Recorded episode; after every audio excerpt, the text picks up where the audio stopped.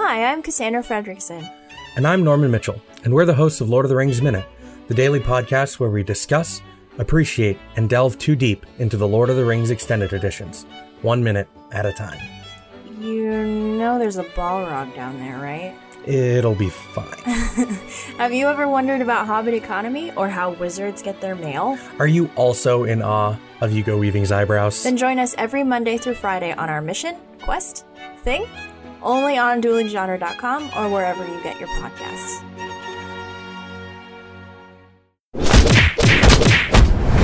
Dueling Genre.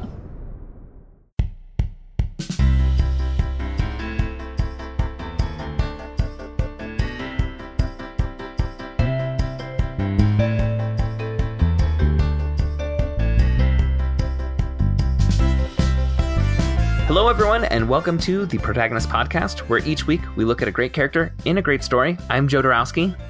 And I'm Todd Mack. And this week we are discussing Cath Avery from the novel Fangirl. And this was a request from patron Christina.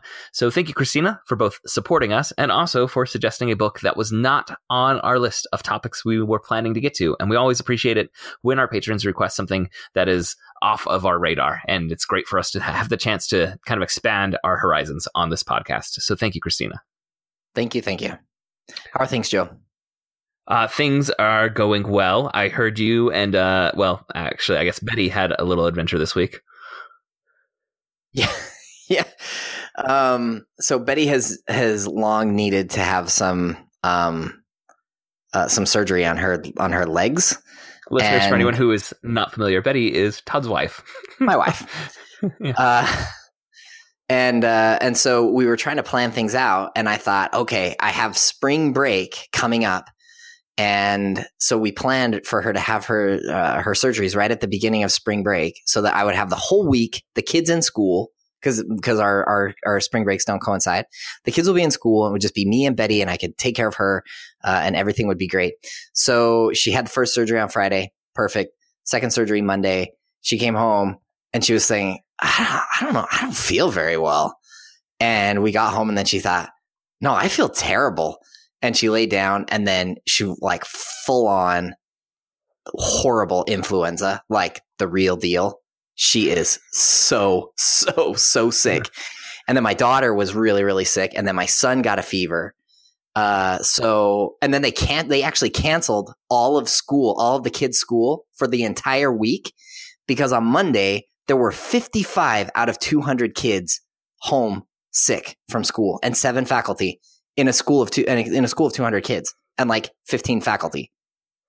Uh, oh. So like the apocalypse is on us. And that is how you spring break, listeners. Yes. The ideal uh, break from work was just described yeah. for you. Well, yep, yep, yep. We hope for a quick recovery for everyone, Todd. Really... Uh, I need a vacation from my vacation, certainly. Yeah, it's one of those one of those where it's like, I got to go to work tomorrow. That'll be good. Yeah. Situation. Really looking forward to that work.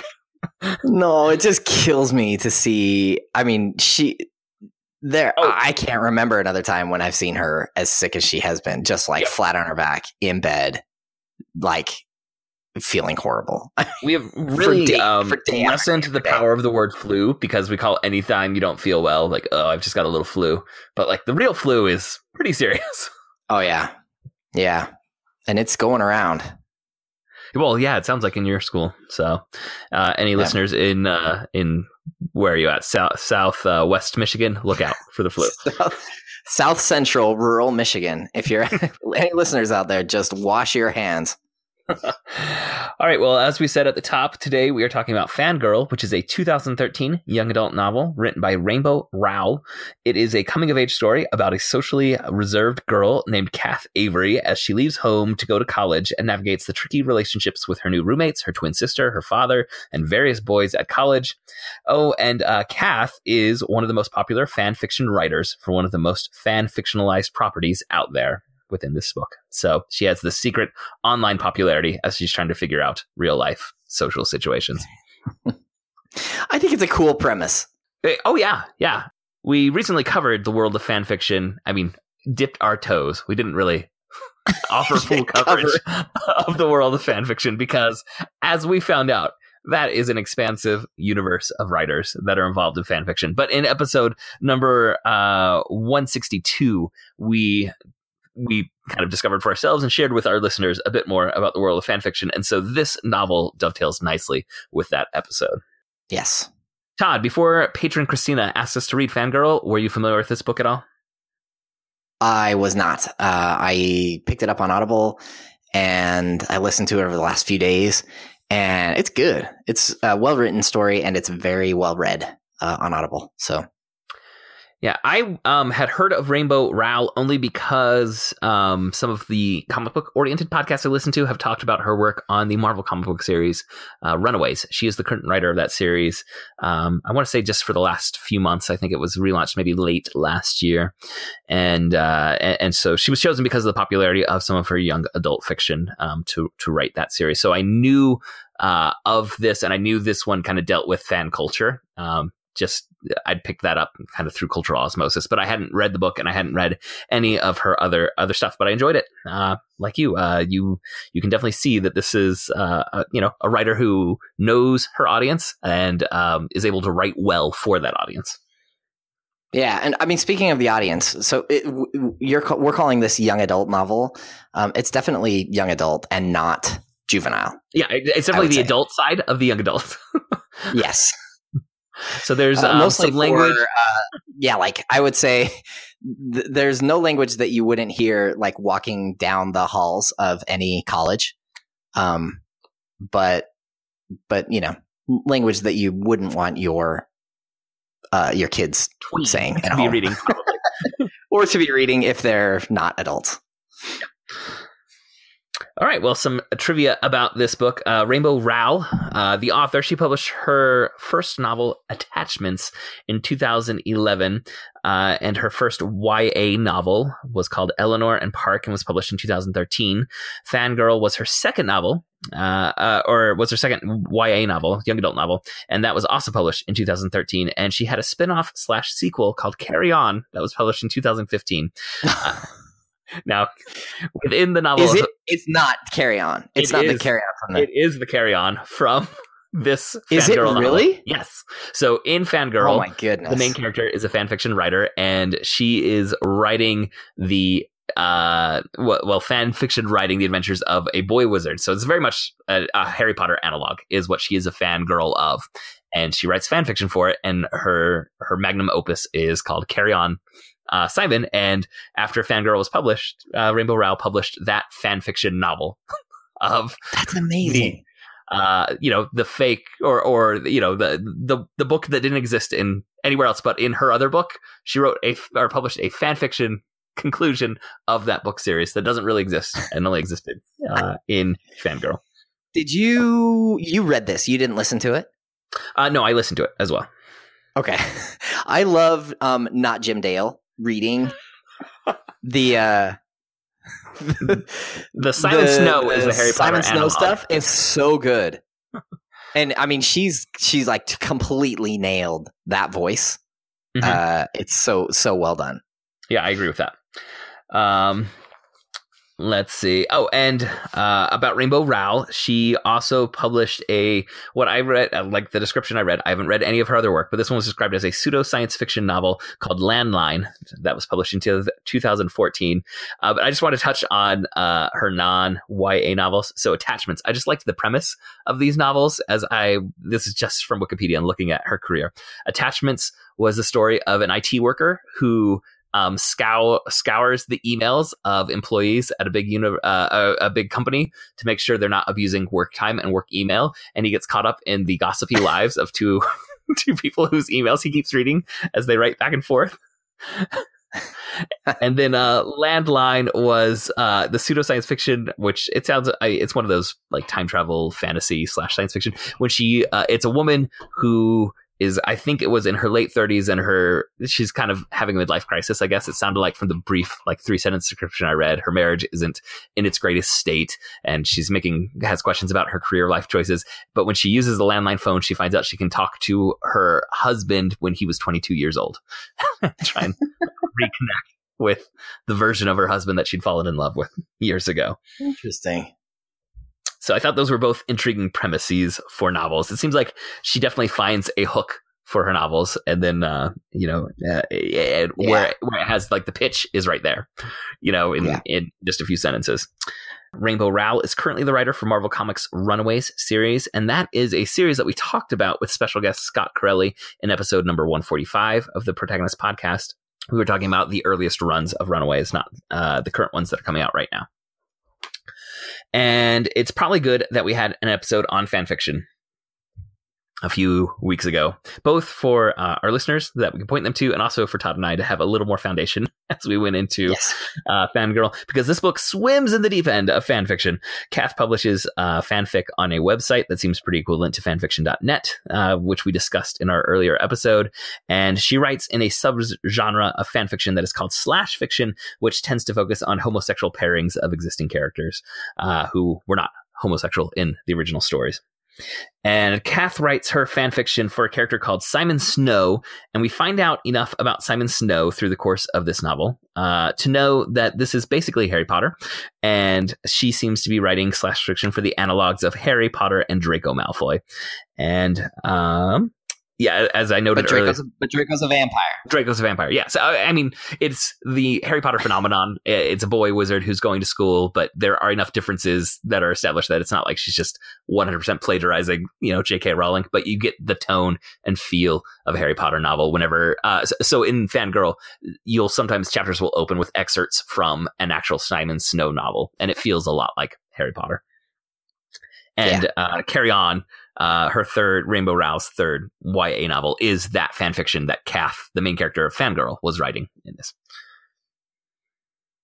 That's, it still just blows my mind that she that she did that. I mean, you well, can tell that she's that she knows what she's doing, and that she's thought a, long and hard about the Simon Snow stuff. And like, it is Harry Potter, but it's not exactly Harry Potter, and the differences are intriguing enough that it's like, huh. This is actually pretty good. Yeah. Like, oh, absolutely. I was wondering, like, as I listened to this, how much Simon Snow has she written? Because yeah. we'd get uh, we'd get snippets in this in this world. Um, Cath, the main character, is trying to get her finish her fan fiction before the eighth and final Simon Snow book gets released, and we kind of see snippets from most of the other seven, like enough to kind of get a feel for some of what's going on in these previous seven epic Simon Snow stories. And I was wondering to myself, like, how much both of Cath's fanfiction has Rainbow Rowell written, or at least created canon for in her head, and how much of the actual Simon Snow world had she written in her head. Yeah. That's awesome. Before we move on, listeners, we want to thank each and every one of you for listening to this episode, and we also want to thank those of you who support us on Patreon. If you would like to support us financially, we invite you to go to patreon.com slash protagonist and support our show with at least a dollar per month. All supporters on Patreon at any level receive access to special quick casts, which are shorter episodes in which we break down newly released films and trailers, and also give updates on our fantasy box office two thousand eighteen. And all patrons who support us with five dollars or more per month get to choose a topic for us to discuss. So, Todd, you have uh, the full summary of Fangirl for us. Yeah, we usually call this a long synopsis, but it's kind of a short synopsis for a pretty long novel. I mean, this is this is uh, two thousand words, which is pretty short for for one of our things. While you're doing your synopsis, I will go find the uh, page count of a print copy of Fangirl, so we can give a sense of how much plot you condensed. So the main character in the story, her name is Cath, or Cather is her name, and she has a twin sister whose name is Wren. So together they're like Catherine. Get it? Uh, so uh, they're twin sisters. They're beginning their first year at the University of Nebraska in Lincoln, um, and Cath is obsessed with this uh, with this novel series written by a woman called Gemma T. Leslie about a young magician called Simon Snow. And Wren is very social, and Cath is really just interested in Simon, um, and she lives her life almost completely isolated. Uh, she is not interested in real people. She's only interested in this um, fantasy world. It's fun at the beginning. We see her kind of setting up her dorm room, and it's like putting up posters of Simon Snow and little busts of Simon Snow, and um, it's uh, it's kind of cute. Uh, so, but college is very uncomfortable for Cath. Every social interaction is excruciating. Her outlet is writing Simon Snow, sn- uh, Simon Snow fan fiction, and her favorite class is creative writing. Uh, and her professor is called Professor Piper. And on her first day of class, uh, Professor Piper asks, "Why do we write?" And Kath's unspoken answer is different from everyone else's. You see, she writes to disappear. Uh, Cath feels terrible in her dorm room. She doesn't like her roommate Reagan or Reagan's boyfriend Levi. Uh, she has a talk with Wren, who invites her to a frat party. Uh, Wren really likes to drink and party, uh, but Cath uh, turns her sister down. Then Levi starts acting very nice to Cath, and so does Reagan. And they realize how lonely she is, and they start um, they start just being kind to her. Uh, Levi is always walking her home from the library and such. Uh, she starts neglecting her fanfic following a bit because she has some real life friends, and she's writing this this long story uh, called Carry On. And as Joe mentioned, uh, in it there are these two main ma- male characters who are in love, which is not the case in the novels. Uh, she's trying to write the eighth and final book of the series before Gemma T. Leslie publishes the official volume, which will be at the end of the school year. Uh, Levi walks her to the library um, one night so that she can meet uh, to study with a guy from her creative writing class whose name is Nick. And uh, they write this short story together, and it's nice. And Levi, uh, but when they're done, Levi comes to to take her home. So then Cath starts calling her dad. Um, she's worried about him. He's kind of manic. He he works in advertising, um, and she worries that he won't be safe without her and Wren looking out, out for him. Uh, it turns out that their mother left them when the girls were eight years old uh, on September eleventh, and that's why n- neither Cath nor Wren nor their father uh, uh, are doing very well. On the September Cath, eleventh. On the September eleventh, yeah. Um, so Cath and Nick get a huge... amazing grade on this story that they've kind of co-written. Um, and they decide to keep writing together. And then Cath calls Wren to talk about Nick, but Wren is uh, higher than a kite. And she makes fun of Cath for writing Simon Snow's fan fiction. And uh, even though they actually used to write together, and Cath is hurt by this. Um, Cath's boyfriend Abel calls her and uh, breaks up with her. And it's just excruciating. Um, she calls to tell Wren. Um, they kind of bond again, but then Cath well, it's not isn't excruciating. Really... That's part, the part of it. Well, yeah, yeah, you're right. I mean, he breaks up with her, and she's like, "You're breaking up with me?" And he says, "Well, you know, we're not really together anyway." She's like, "Uh, uh. yeah, okay." I mean, so I, like excru- well, excruciating. But... I mean, like, um, like excruciatingly awkward. Just the whole thing is just like she's not heartbroken about this, but her whole social situation is just bad. Yes. She's so awkward. Her support system is uh, not holding her up at this point in the novel. No. And she tells Wren, and they kind of bond again. Um, it turns out Cath isn't super sad because they weren't really together anyway. They were sort of boyfriend and girlfriend, but they, they just didn't seem to care about each other that much. Um, there is a lot of talking in this book. This is my next note. There's a lot of talking in this book. It, it, just talking, talking about relationships and talking about more relationships and um, lots of like inner um, monologue of Cath th- th- talking about w- the way that the planes of boys' faces uh, look and the way they smell like clo- freshly cut clover and stuff. um, uh, but it's, it, but it seems that Cath is definitely falling for Nick. Then Cath uh, goes to visit her home in Om- Omaha. Uh, this is for Thanksgiving, I believe. And she loves being with her dad. Um, but then he tells her that their mother wants to start talking to them again. Uh, and Cath is not happy about this. Then we have more and more feelings about boys. Then Professor Piper calls Cath uh, in to talk. And she gives her a paper, and it's marked with an F. And Cath is shocked because she's a really good writer. And she's shocked that that she has an F on this paper. And then Professor Piper says that... Um, She's plagiarized because she turned in fanfic, and uh, Cath tries to argue that this is his or this is her work, but Professor Piper insists that she's just using bar- borrowed characters, which means that it's not her work. And uh, Cath is very upset by this, um, but Professor Piper won't back down. She says it's plagiarism, and you can't do that. Uh, and she challenges Cath to write her own stuff. She says, "You're a really good writer. You should write your own stuff." Uh, so Cath goes home. Uh, she's so sad. She goes back to her dorm room, and she has an emergency Kanye dance party um, by herself. This is something she used to do with Wren, but Wren is too busy for her. Uh, and then Levi shows up. This is her roommate's sort of boyfriend who's been very nice to uh, to Cath. So he shows up. They start to dance. It's nice. And then Reagan shows up. So the the roommate shows up, and they have this kind of awkward moment. Uh, and then right at that at that moment, Cath Cath gets a text from Wren saying that she needs to meet her at this bar, and, and it says nine one one. So uh, Levi, noticing that Cath is worried, takes her to the bar. And it turns out the message was really not an emergency, and it was mistakenly sent to Cath instead of Wren's roommate, Courtney. Um, in the bar, some sleazy guys start making disgusting comments about Cath and Wren. Um, and Levi stands up for them, and so does a guy named Alejandro, who is with uh, Wren, and they kind of have this sort of scuffle. And then Wren, uh, who is angry at Cath for coming to her when she sent her a message saying to come, Wren is really not um, – she's she's not doing well.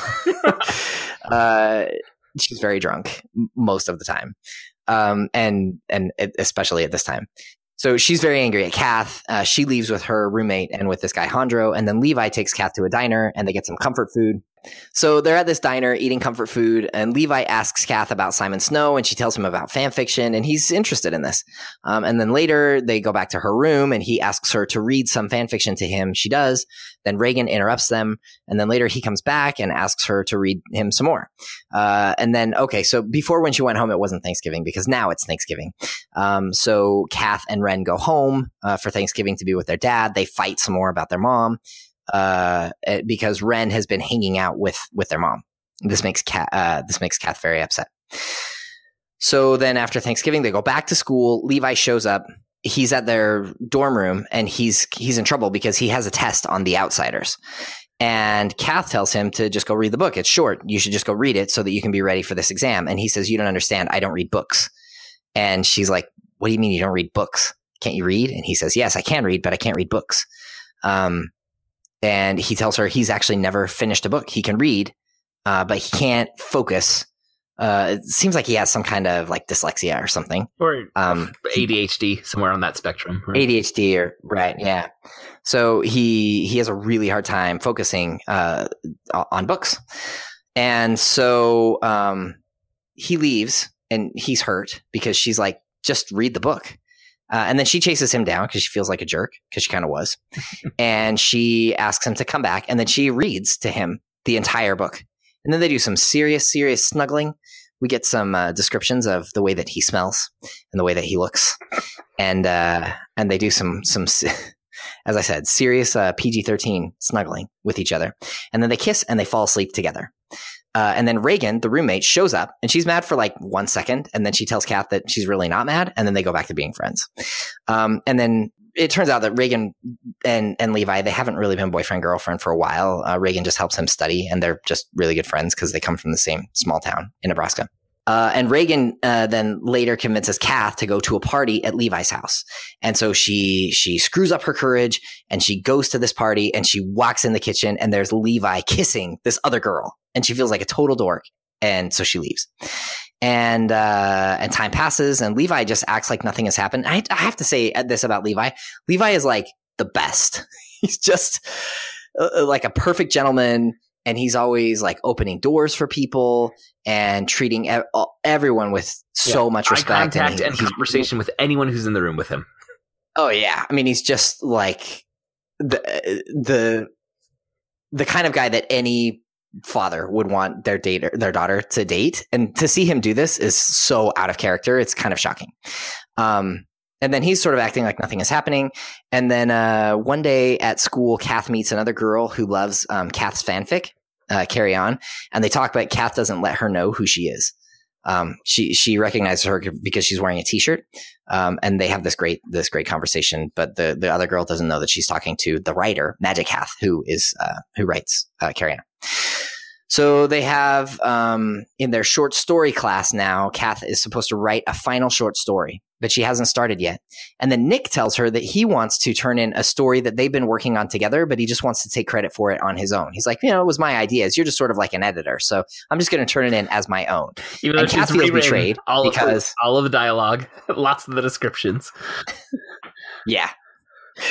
So she feels betrayed because she's been betrayed.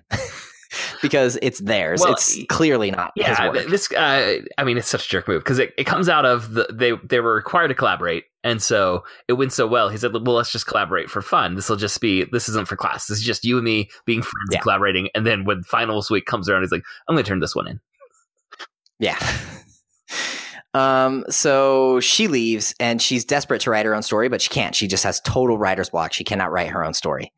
Um, and then she gets a call from one of her dad's colleagues, uh, who, so her dad just completely lost it at work and he's in a hospital, and, uh, Cath wants to go and see him. And Wren says, let's just wait until after finals. And Cath can't find a ride, and so she's desperate, and she calls Levi, and of course he comes because he's a, the best guy in the whole entire world, except for kissing random girls right after kissing Cath. um, but uh, so he takes her to the hospital, and then while she's waiting at the hospital, Cath and uh, Levi talk about uh, what happened, and he tells her that he's sorry about what happened, and he says it was just a kiss. And then this, it was just a kiss. It might refer to what he did with Cath. It might also refer to what he did with the other girl. It might kind of refer to both of them. And she says, uh, for her, it's not just a kiss. And again, she might be referring to uh, what happened with him. She might be referring to what happened with him and this other girl. Um, but she says, you know, for me, it's not just a kiss. And she says, I think you should leave. And so he leaves because he's a gentleman. So time passes, and soon it's Christmas break. And Wren and Cath spend some time taking care of their dad, uh, but soon they turn to fighting with each other. And Wren has been trying to develop a relationship with their mother, and Cath feels betrayed by this. On Christmas morning, their mother gives Cath and Wren matching necklaces, and Cath is really upset by all of this. Then uh, one day, Cath tells her dad that she doesn't want to go back to school. She says, I don't fit in there. I just want to be close to you. He tells her he won't be able to live with himself if he drops out, if she drops out because of him. And so she decides and uh, to go back to school. So she goes back to school, and ultimately um, she just decides to give up on writing a final short story. But Professor Piper doesn't fail her. She instead give her, gives her an incomplete and tells Cath that she is one of her most promising students, students and encourages her to write her own story. But Cath says she just wants to write fan fiction. And finally, the professor says, come on, you've got to write your own story. And Cath says, okay, I will. So Levi shows up at her room, and he apologizes, and she accepts his apology, and, and they make up, and they go on a date. And uh, you could say it's all magic. Uh, despite not wanting to write the story, Cath tells Professor Piper that she wants to write a story, um, but she can't do it. And she says, I just don't have this wildly creative fictional world inside of me. The only world that I know how to write in is the Simon Snow world. Um, and then Piper tells her, just create from the world around you. Um, and so just start with something real that you know and write from there. You don't have to create a new world, just write the world you know. So then Cath gets a call from her mom telling her that Wren is now in the hospital, blacked out, that she, uh, they like dropped, somebody dropped her off at the hospital. She was totally drunk. Uh, and uh, so she rushes, she rushes to the hospital, and she has to kind of face her mother, but they don't really talk about anything. And then the mom leaves, and the dad shows up, and Wren wakes up, and Levi and Wren's boyfriend Alejandro show up as well. And the girls and their father head back to Omaha, and then the boys uh, go back to their places. Um, and back home uh, with their father, Uh, Art, who is the dad, he tries to convince Wren to stop drinking and move back home, and she resists. And eventually he decides to let her go back to school, but he says, you have to stop drinking. You have to go to A A meetings. You have to come home every weekend. And Wren agrees. And uh, at the same time, uh, Wren and Cath make up. Um, and so now they're friends again. So back at school, Cath and Levi talk to each other. They've been hanging out a lot since Christmas, but their relationship is not physical at all. Um, they just, they just talk. They don't even kiss. They barely hold hands. Um, Cath is afraid of losing control with him. So she's like, she's afraid that if she touches him, then she's just going to uh, like everything's going to cascade, and she's going to end up doing things that she's not comfortable doing. And so she just prefers not to touch him. Um, but he just kind of wants to, you know, be her boyfriend. Um, and then one day he invites her back to his room, and she accepts, and she's very nervous. And uh, so he asks her to read some fan fiction uh, because it helps her relax. And so she does. And it turns out that she's reading some kind of steamy stuff about Simon Snow and Baz. Uh, and then Levi starts putting on the moves. And they it's kind of this is kind of an awkward scene for me. But they keep just telling each other how much they really, really like each other. They're like, I really like you. I really like you. Now I'm going to kiss you. Now I'm going to kiss you back. Now I really like this about you. I really like this about it. It's very Right? Yeah, yeah. I mean, that, that's an accurate description. If you're just making it a little more abstract, that's... they kiss. They kiss a lot. I mean, they just do a lot, a lot of kissing, and telling each other how much they really like each other, not love each other, just really like each other, and then they kiss a lot. Um, so now everything's great, and Cath is totally with Levi, and Wren is with her good boyfriend Hondro, and they hang out a lot. And Wren and Cath are talking about how Cath is uh, finishing up the the Simon and Baz story, Carry On. And Cath uh, is telling her that she wants to kill Baz, but Wren doesn't want that to happen. Then Professor Piper asks Cath what she's working on, and Cath ends up lying and tells her she's going to write about her mom, even though she hasn't written anything. Um, we get lots more making out between uh, uh, Cath and Levi. Then one day Nick shows up at Cath's dorm. And she's still furious at him. And he tells her that his story, his story meaning the story that she helped him write, uh, was selected for publication in the school literary journal. But Professor Piper wants Cath to get credit as well because, well, she wrote the story with him. Uh, Cath is surrounded by her new posse. So she's surrounded by Levi and Wren and Reagan and Hondro. And uh, she tells him, you know what? I don't want the credit. So he he leaves in a huff because he's not going to get his his uh, his story published. And uh, Cath and Levi have this conversation about Wren. She feels bad because she worries that Levi might like Wren more than her because uh, Wren is sort of more um, more into like dressing up and makeup and stuff like that. And so b- b- because they're identical twins, uh, Cath thinks that maybe Wren is like more attractive, and Levi says, Uh, I chose you and I continue to choose you because I love you. Um, so now the school year's ending and Cath is Did trying to love finish you or really, really like you. I can't remember at this point.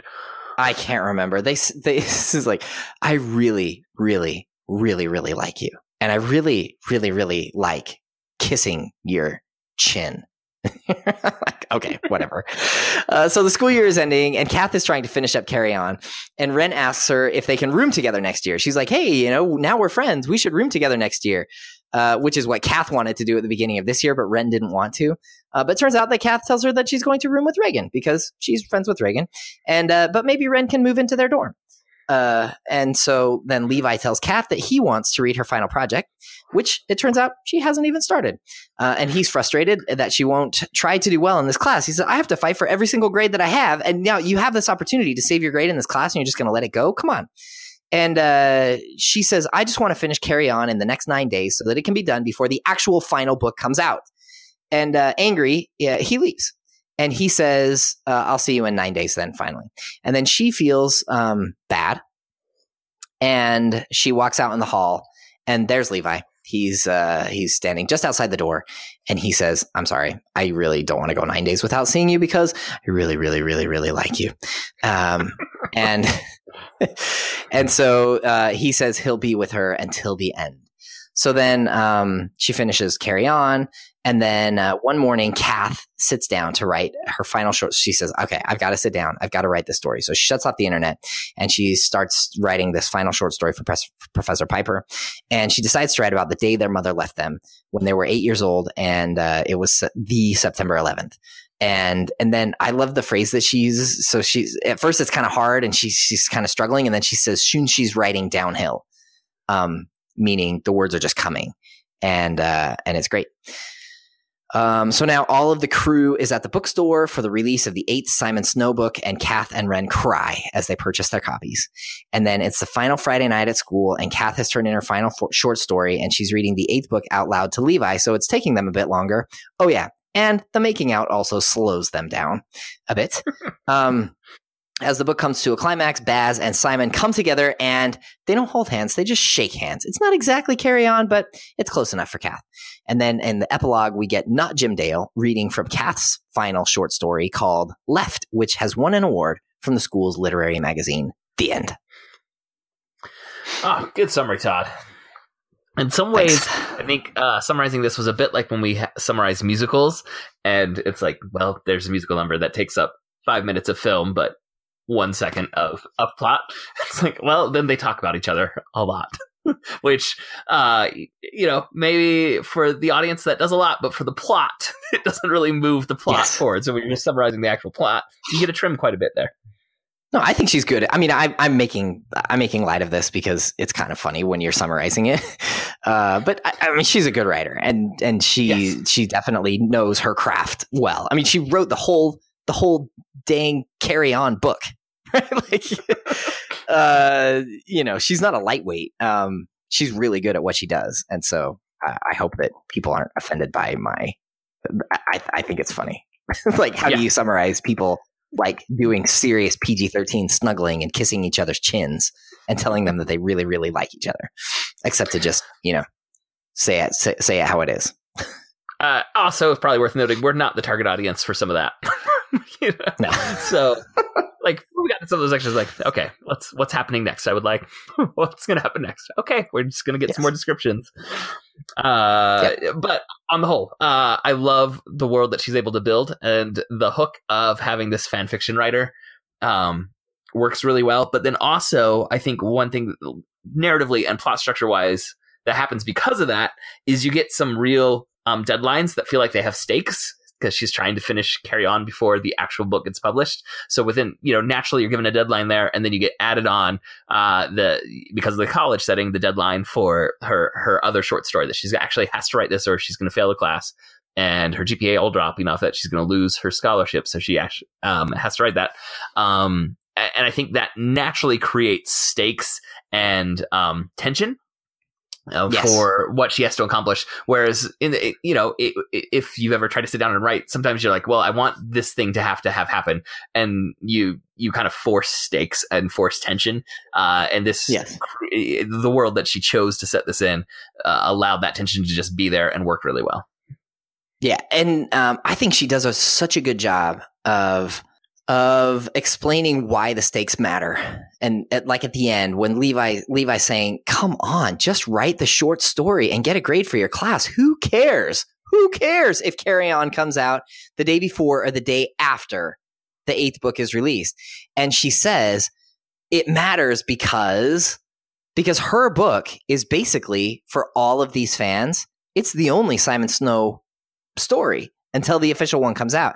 So she says, as soon as the official one comes out, then I'm relegated to alternate universe, uh, deviant stuff. But today, I am writing Simon Snow for all of these people. And like, it makes so much sense when she explains that, that it makes the stakes matter.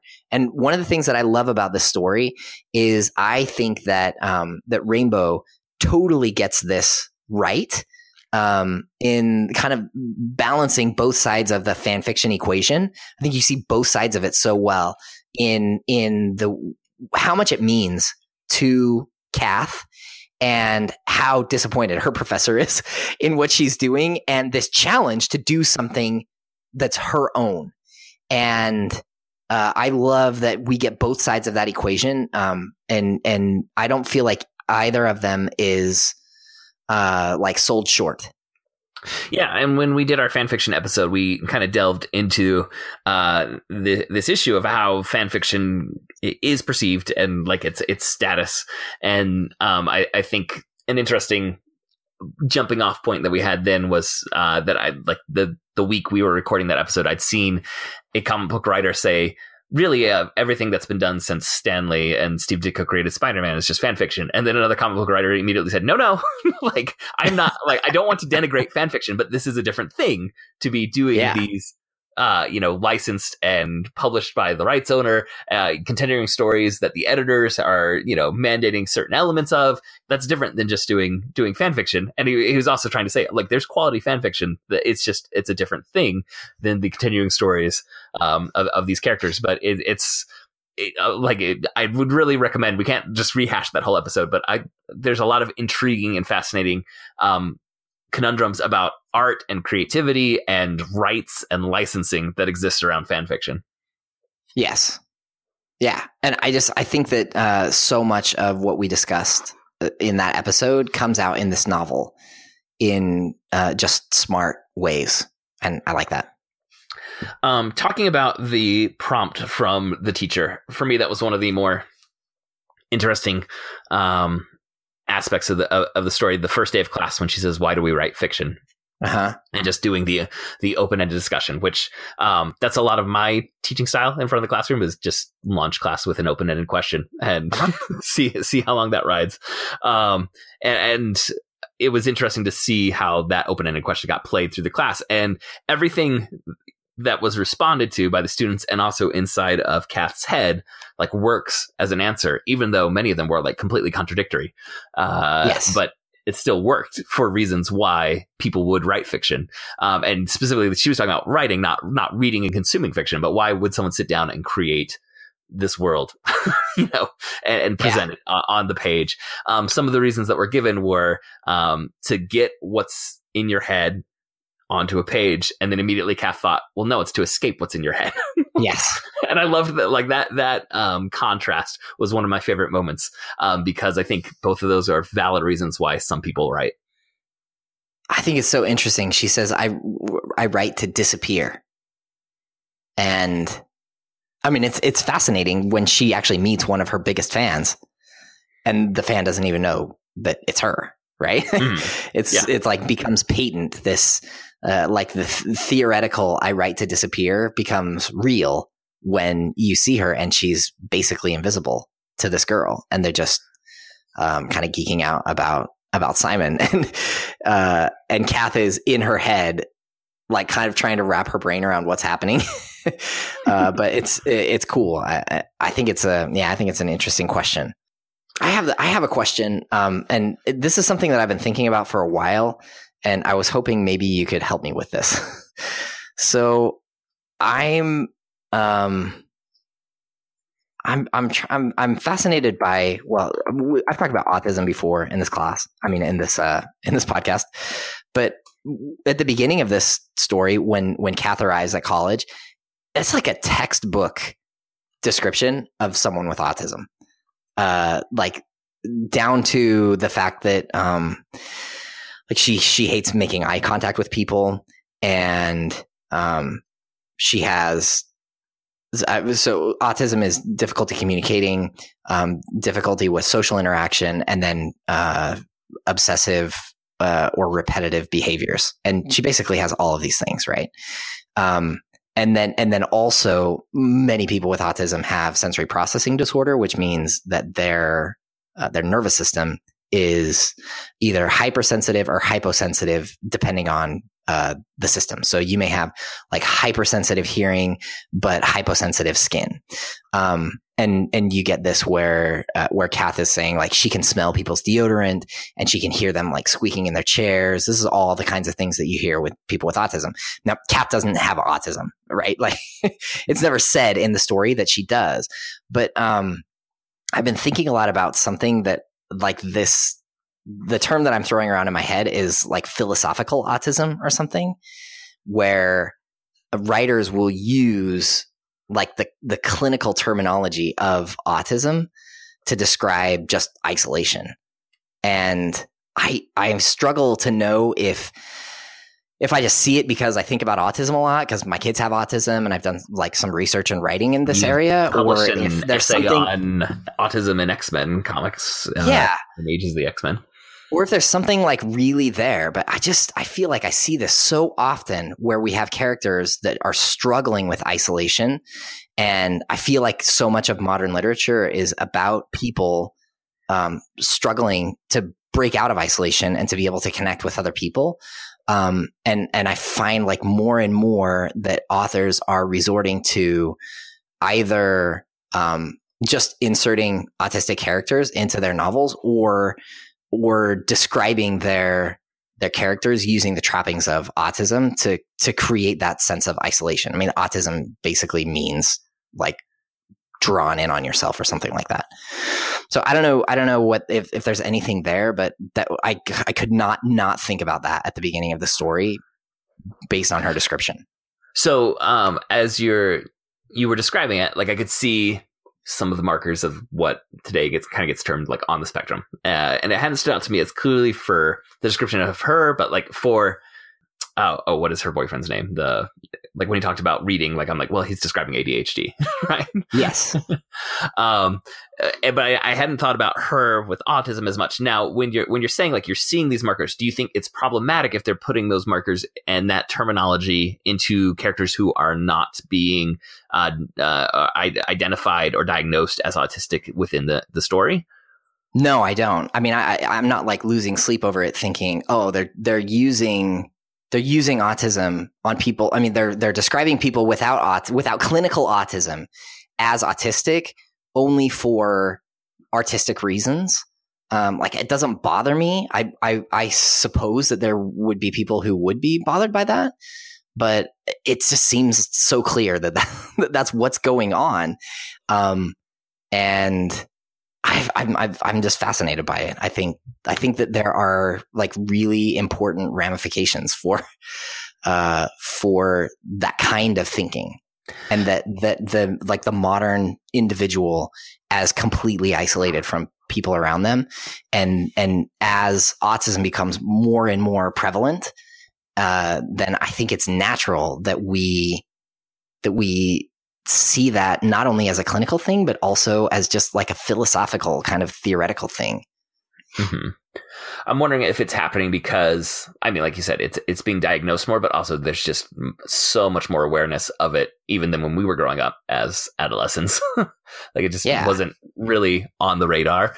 Uh, and so it's become something that's that's more known both for authors who are creating characters and then also for readers um, who who are consuming the, these character descriptions that uh, and, and maybe some of it is that you get um, descriptions that uh, that register for us as being representative of someone on the spectrum, even if the author hadn't intended that, because we're more aware of the spectrum.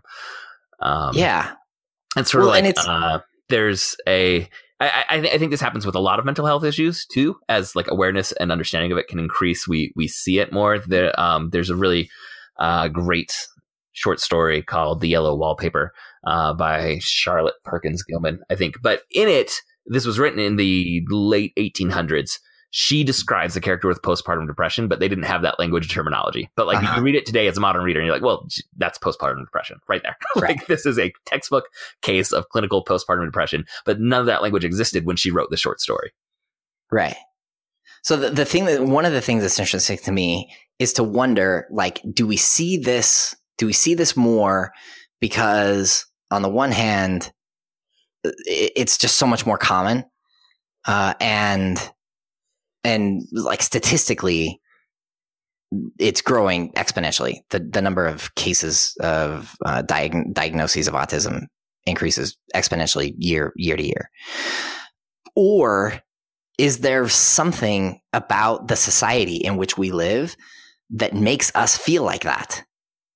Right? Like that makes us feel yeah. more isolated. And it does it have to do with with screens and social media and the way that we live our lives and um, like the, that we, that we live inside of these little boxes, right? Like we wake up in the morning and the first thing we do is we put a screen in front of our face instead of like actually looking at another human being.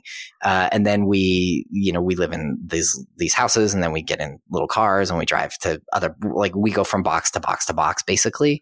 Box with um, screen, box with screen. Yeah.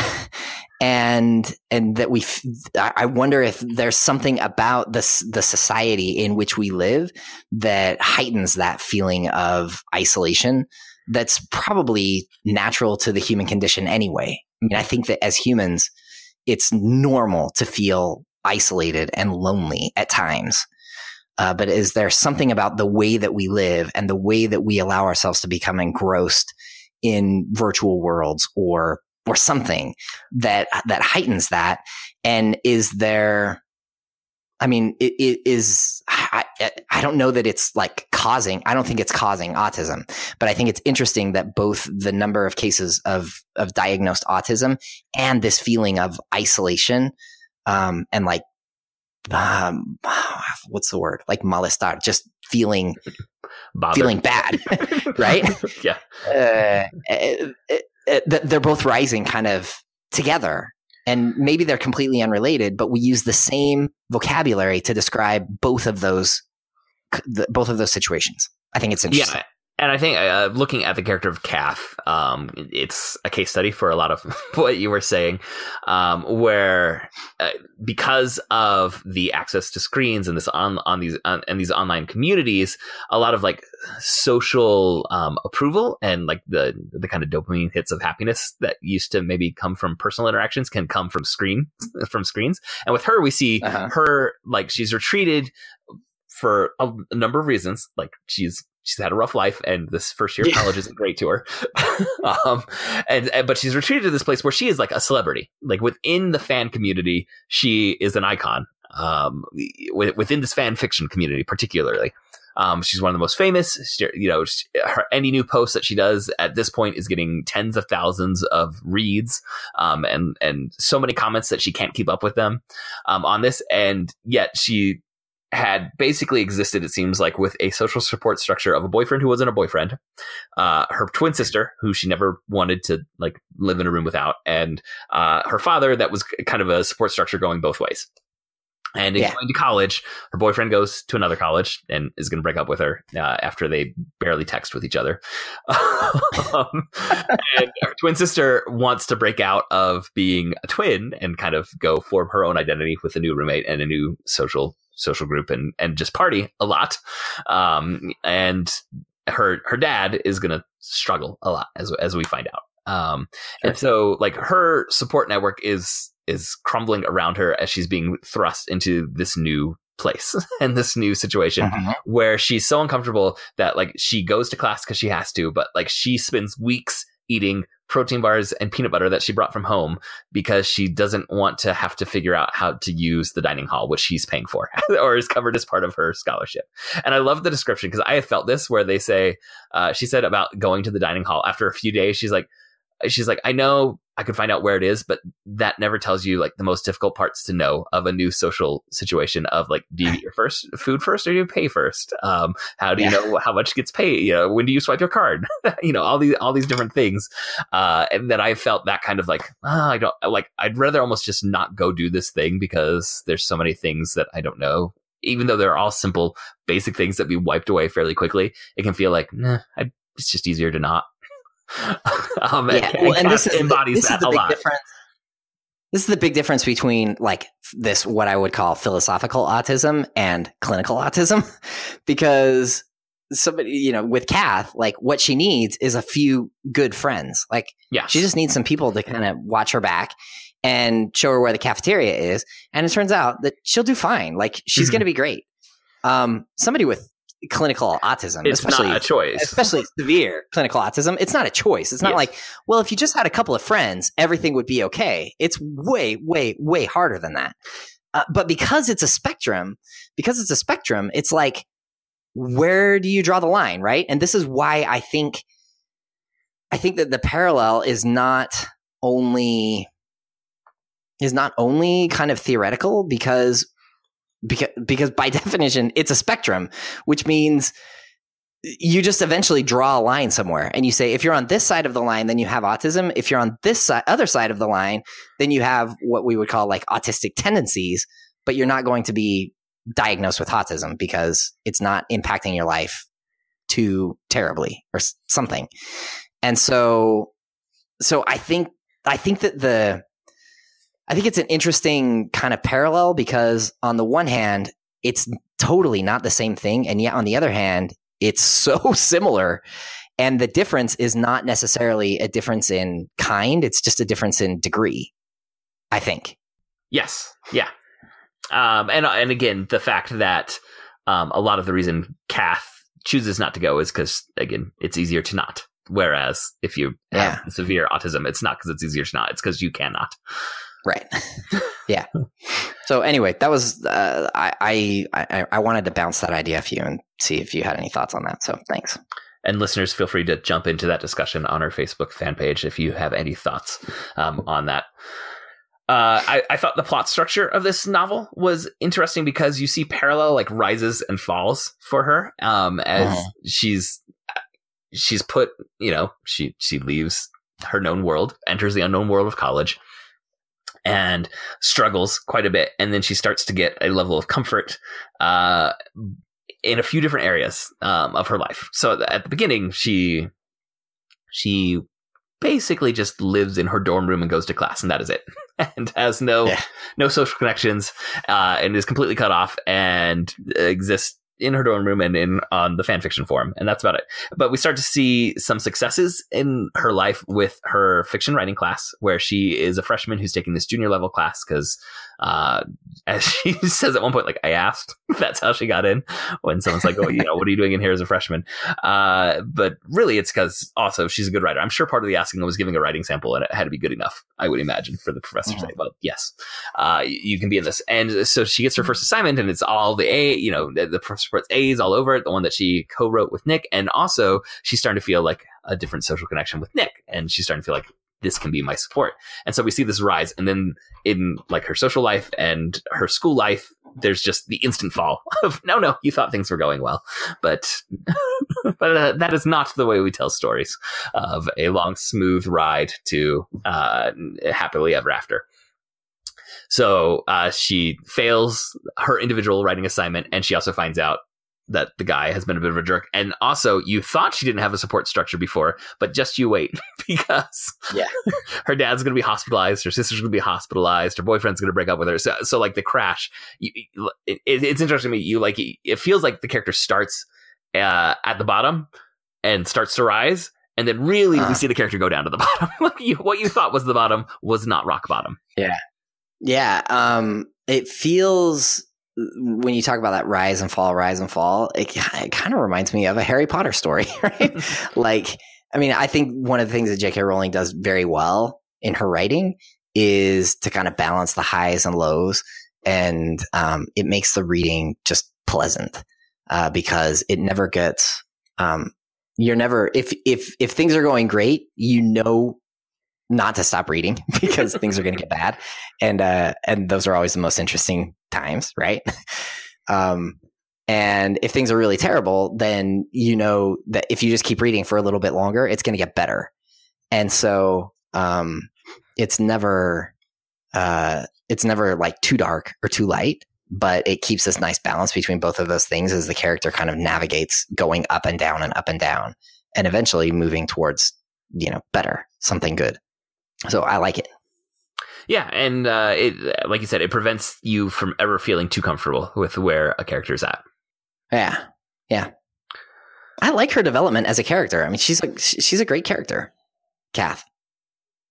I like the way that she that she progresses through this story. She's very, um, she's come a long way by the end. Yeah, and I think it's kind of interesting because if you think about where she's at the end, it's kind of like, Uh, well, everything's coming up Cath, because she now has the yeah. perfect boyfriend. She that won really an award is. for her original writing. She finished her fanfiction writing before the final book came out. Uh, her sister has decided to stop being an alcoholic and is going to go back home every weekend to see her dad, which helps take some stress off because she was shouldering all of the emotional burden of caring yeah. for her father, and her sister had completely blown that off. Uh, and in some ways, it really feels like a happily ever after ending, but the journey to get there was so rough. It's kind of like, it's okay. Like, I don't mind yeah. in this one, where sometimes if it, it, like, if you just say where she starts, uh, you know, she's isolated in college and feels like she has no friends.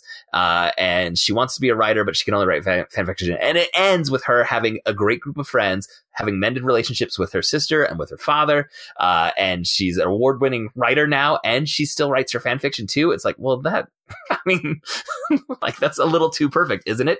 But It, it feels like she deserves that with how rough the middle portions of this book gets. Do you get the feeling that she is going to continue writing fan fiction after this? Uh, no, I, I kind of get the feeling that she's done with that. No, but but she finished it, right? That she did finish her big fan fiction. She finished it. Yeah, yeah. I mean, she worked really hard on it and she finished it, but it's not like, you know, what am I going to do next? Because now that Simon Snow is over, I'm just, you know, I have no identity. She just, she's going to move on and do this next great thing. Yeah. Her, her so own, I like that. Right. I like that. That's her push her to, to, to be doing. Yeah. And also I think, I think partly because the stakes are not, you know, like, it's not like Avengers stakes. Yeah. It's just, it's just her and, and her family life. And like all of, all of her victories feel like achievable victories. Yes. And so none of it doesn't feel odd or out of place. Like, oh, come on. Like, that would really have like, really? Like, you could be a successful fan fiction writer? Yeah, you could be. Yes. You know? Like, oh, you could really have a boyfriend? Yeah, actually, you could have a boy. You, you know? Like, none, none of the things that are that are going on in her life feel so strange right. or out of the ordinary. And even like... And the, she goes the, about doing them in pro-social ways. And mm-hmm. so I don't feel like... I don't feel like it's weird at the end. Like, oh, it's too good to be true. Exactly. And even the award, like she wins an award, but it's for an undergraduate undergraduate student. Uh, right. You know, it's a student magazine Nobel Prize at, at this school. Right. So it's not like she got a publishing yeah. contract and wrote, you know, is destined to have the bestseller. She wrote something that's appropriate yeah. for the level that she's at as, you know, a new college student in a creative writing class uh, at the university. Yeah. If it was that, I mean, if it was, and then they turned Carry On into, well, then they actually did, right? A, a novel. But, or, or she just changed you know. the names and it became Fifty Shades. Yeah. um, or the thing that I thought, I was wondering if maybe it would happen is that she would, she would read Carry On. I mean, I was kind of like secretly hoping that, that the, the eighth novel would come out and it would be like, totally her story, and Gemma T. Leslie had like been ripping off her, her Carry On thing, and I mean th- then you know would like I, I don't know set up the next novel or something. But no, I mean everything everything feels totally believable and achievable inside of the world. Uh, none of it feels like it's way outside of what she's capable of doing. And so it's just nice. It's just a nice ending. Yes, and even though and so you feel things- happy for Cath, who's yeah. really suffered. And she's come through pretty well. And not just suffer, but it's not that you feel like, oh, something good happened to her because she suffered. She earned these things, um, yeah. that, you know, that, that are co- coming up. Uh, and and and so it's not like a happy ending fell on her because uh, as a reward for suffer- suffering, like a, a Horatio Algernon kind of story. You know, but she she actually, you know, did the work and uh, and. had so many opportunities to just stop and almost stopped on a number of these issues, uh, yeah. but, but did earn uh, a content ending at the novel, uh, you know, at the finale of the novel. Yeah. And by, by saying what I'm saying, I don't mean to, um, to like belittle her or to make less what, what she's been through. Cause it's serious stuff, you know, like feeling totally isolated and lonely and having a dad that's, that's bipolar. Having nervous breakdowns and ending up in the hospital, and a sister and a sister who is drinking herself to death and, and being estranged from your mom who left you on September eleventh. Like she's been through a lot, and those are all real legitimate things. And she's worked really hard to get to where she's been, and all of the good that comes to her, it fits the situation. And that's great. Um, one, I want to talk about Levi. Okay. I really like Levi. I really like Levi. When I saw him, when when you see him kissing that random girl, like, what in the world are you doing, Levi? I I just like the goodness that's in him. It it might seem too good to be true, except I know guys like that, yes. like that are just good guys who try really hard to treat women with respect. And I love that we get him in this story. Yeah, I, I really enjoyed him as well. And um, I can't decide which moment was lower. It's probably the second one. But you, you see him kissing the girl. And then when he says, it was just a kiss, it doesn't mean anything. And you're not sure if he's talking about Cath's kiss yeah. or, or the one with the girl. Mm, not, not like you're you're pretty awesome through the entire book. But this is your your low your your own valley right now. Like, come, come on. Yeah. I know. And I, I mean, I... I don't know. Do you believe, did you, did that part, did, did that whole thing feel like, I don't know what the word is, like right to you, like authentic to him as a character uh, that he would do that? It just seems from everything that we see of him, it was the one thing in this book that I felt like was maybe kind of trying to fit a round peg in a square hole for the sake of the story. Mm-hmm. I, I think the problem is we only see him in the dorm room, basically yeah. hanging out with Cath. And so what his life like is outside of that, and how flirtatious. I mean, we see him be gregarious with everyone that he meets right. when he's with Cath. Um, but we don't, ever see, like, is he is he just a flirt, you know? And and the, and she caught him in that moment, but it really was just a kiss because uh, he he wasn't in a relationship with her yet. Um, they hadn't had their long meandering conversations of how much uh, they like each other and what they like about like. each other. I mean, that that was still in the future uh, at that point. So I I, right. I think the only kind of excusable part of it is, well, we, we only see him in this one setting that's completely Cath centric. And so right. what's going on in these in these other times? Uh, but yeah, I like it. It was like, really? That's what's going to happen, particularly when he had invited her and was kind of expecting her to come. Right. It, it just seems weird. It's just it doesn't. If it, I mean, I guess the the, ter- the term that comes to my mind is like out of character. It just doesn't seem like it's in his character, in his nature to do that.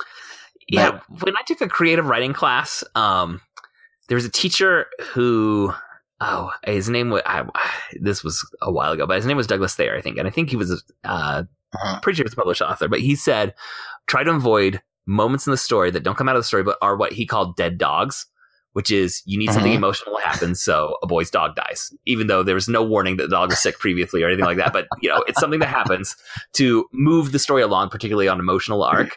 He called putting in a dead dog. And in some ways, yeah. that kiss can feel a little like a dead dog. Well, we need their, you know, she's getting too comfortable. And for the, the yeah. up and down valley, we, you know, we need the down uh, to come. And so it it's a, feels a little bit like a dead dog moment to me. Yeah. I don't know. I mean, it, it, in a story that I generally quite liked, it was just one one thing where I was like, well, that's kind of weird. And uh, and maybe it's because I like Levi so much, and so much of him was just like right on, like, yes, that's that's how a man should act, you know. uh, and then to see him do that, I was like, come on, you jerk! Like, that's such a dumb thing to do. And you know, but but guys do dumb things too, so whatever. There are a, I really I do really like Levi as a character that guys have done. Yeah. If you would like to start listing those.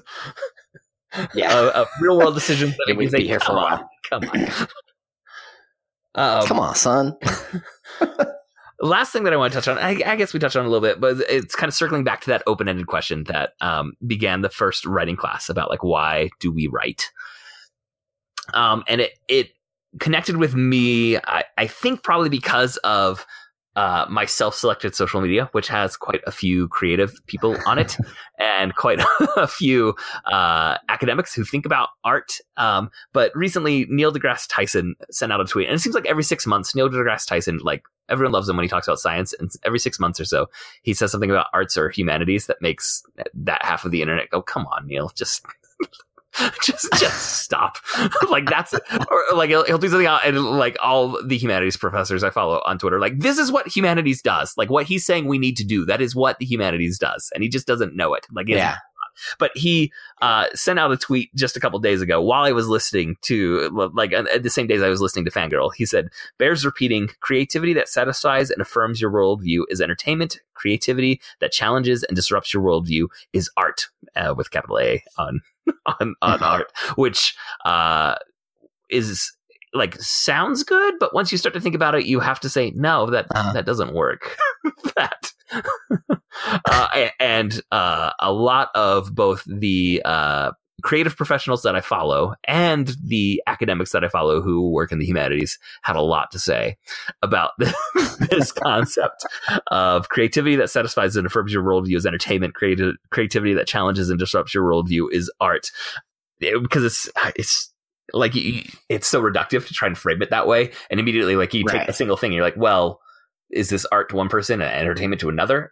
Like, is there no overlap in this Venn diagram right. of entertainment and art? But it made me think about that question of like, why do we write? And is, is it entertainment? Is it art? Can it be both?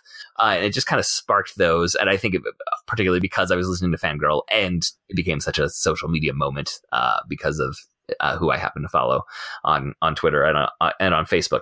But um, it made me want to try and connect f- fan fiction into this idea of entertainment and art. Uh, and it just gets murky immediately because you can't you can't reduce creativity to just two realms and claim that that's all this is. But it it still it circles back to our fan fiction discussion. Like, it's just, just such a gray area that's so fascinating to me, and I very much enjoyed this book that kind of said, well, let's play in these weird areas, you know, we, weird outlet of creativity in a world where so much of creativity has been monetized and protected by law. Uh, and now how are we going to deal with this fan fiction side of it? And so I, I don't know that I have yeah. a great grand conclusion. It's just all these things kind of came together for me. Yeah. I think it's, um, as, as you pointed out, like to, to, to frame it that way makes the, the meaning and the significance of art so so subjective, right? Yes. that the the art only matters based on whether it affirms or challenges your worldview, which means it, well, like if, the, if you, the only thing that matters is your worldview. Yes, because then, like, if, just doing the political spectrum, if you're on the left or on the right, the same piece of art, well, it's entertainment for one and art for the other, right? Yeah, depending on what, how it's dealing with a certain political issue, right? Or or um. Or that he's saying that basically there is a one correct worldview, and if you if you have the right worldview and it's challenging to you, then you know, then it's art. If you have the wrong, if if you have the wrong worldview and it's affirming to you, then it's entertainment or something. Yeah. It's it's weird. It's a weird thing.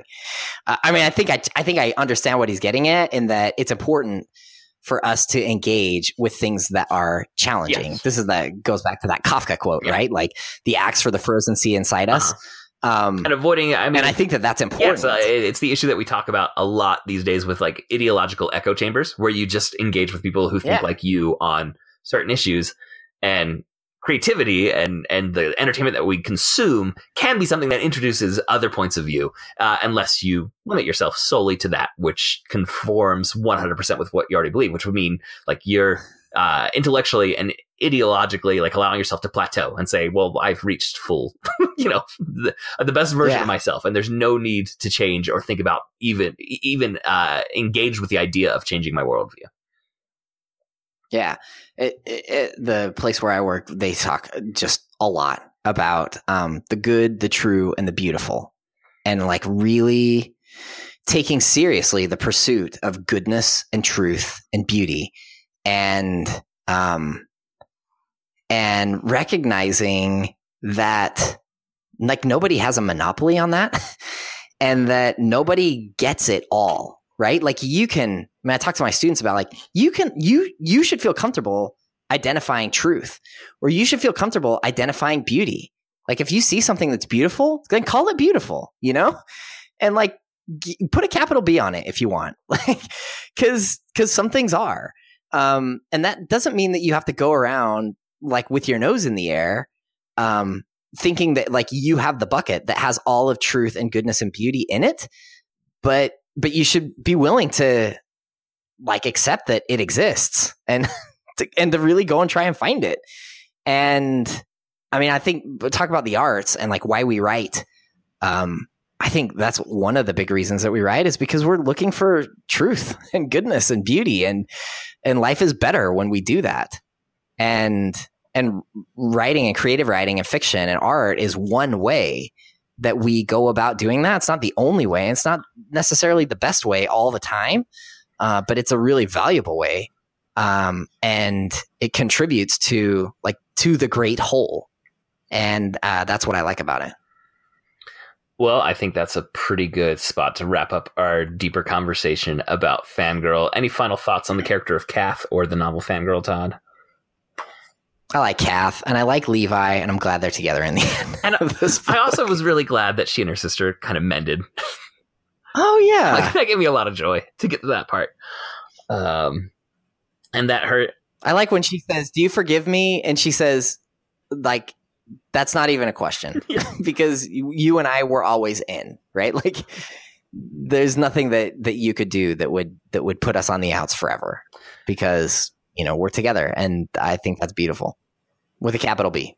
Yeah. At some point, my mom shared a quote with me and my siblings that um, like the longest relationship of your life is likely to be your sibling relationship, because your parents are going to uh-huh. die probably before your siblings. I mean, most likely, obviously not universally, but you should be preparing that the strongest, most significant relationship in your life is going to be that with a sibling. And I imagine for a twin, it's even more so that. Oh, yeah. That is the relationship that uh, is going to be, you know, one of the most significant, and it's going to be really hard to knock it off, you know, the, the pedestal of, yeah. of uh, you know, all the stages of life that you're going to pass through and how close they're going to be. Yep. All right. Well, I think that wraps up this episode. Thank you for joining us. For show notes and links to all of the other great Dueling Genre shows, go to dueling genre dot com. Also, please subscribe to The Protagonist Podcast in your podcast app of choice, and please leave us a review. That really helps us out. We would like to thank Nick English, who designed our logo, and Scott Tofty, who composed our theme music. If you enjoyed this episode, you may want to check out episode number one sixty-two, when we talked about fan fiction, or episode number one fifty-three, when we talked about Gilmore Girls. Something about the tone of this reminded me a bit of Gilmore Girls. And uh, just to toss out a few other that came up, uh, episode number one forty-five, we talked about the series Runaways that uh, Rainbow Rowell is now writing. And we also covered The Outsiders in episode number eighty-five, which is a novel that gets discussed in some depth in Fangirl. You can suggest stories or characters for us to discuss, or give us any comments or corrections by emailing feedback at protagonist podcast dot com. We're also on Twitter. You can follow Protagonist Pod, Todd K. Mack, Jay Dorowski, and our producer Andrew is at Disminute on Twitter. And our Facebook fan page is facebook dot com slash protagonist podcast. We have really good conversations there with our listeners, and we'd love for you to stop by and say hello anytime. If you would like to support the show financially, you can buy a topic for us to discuss or show your appreciation with a monetary donation by going to patreon dot com slash protagonist. Thank you again for listening, and we'll be back again next week to discuss another great character in a great story. So long. So long.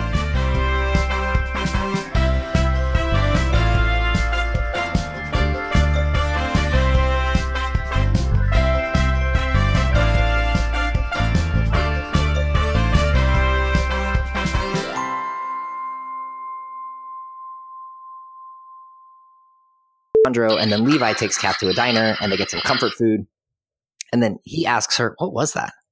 It was a lightsaber sound. Okay, I'm very sorry. I was okay. trying to move it so I wouldn't play with it. I remember to be on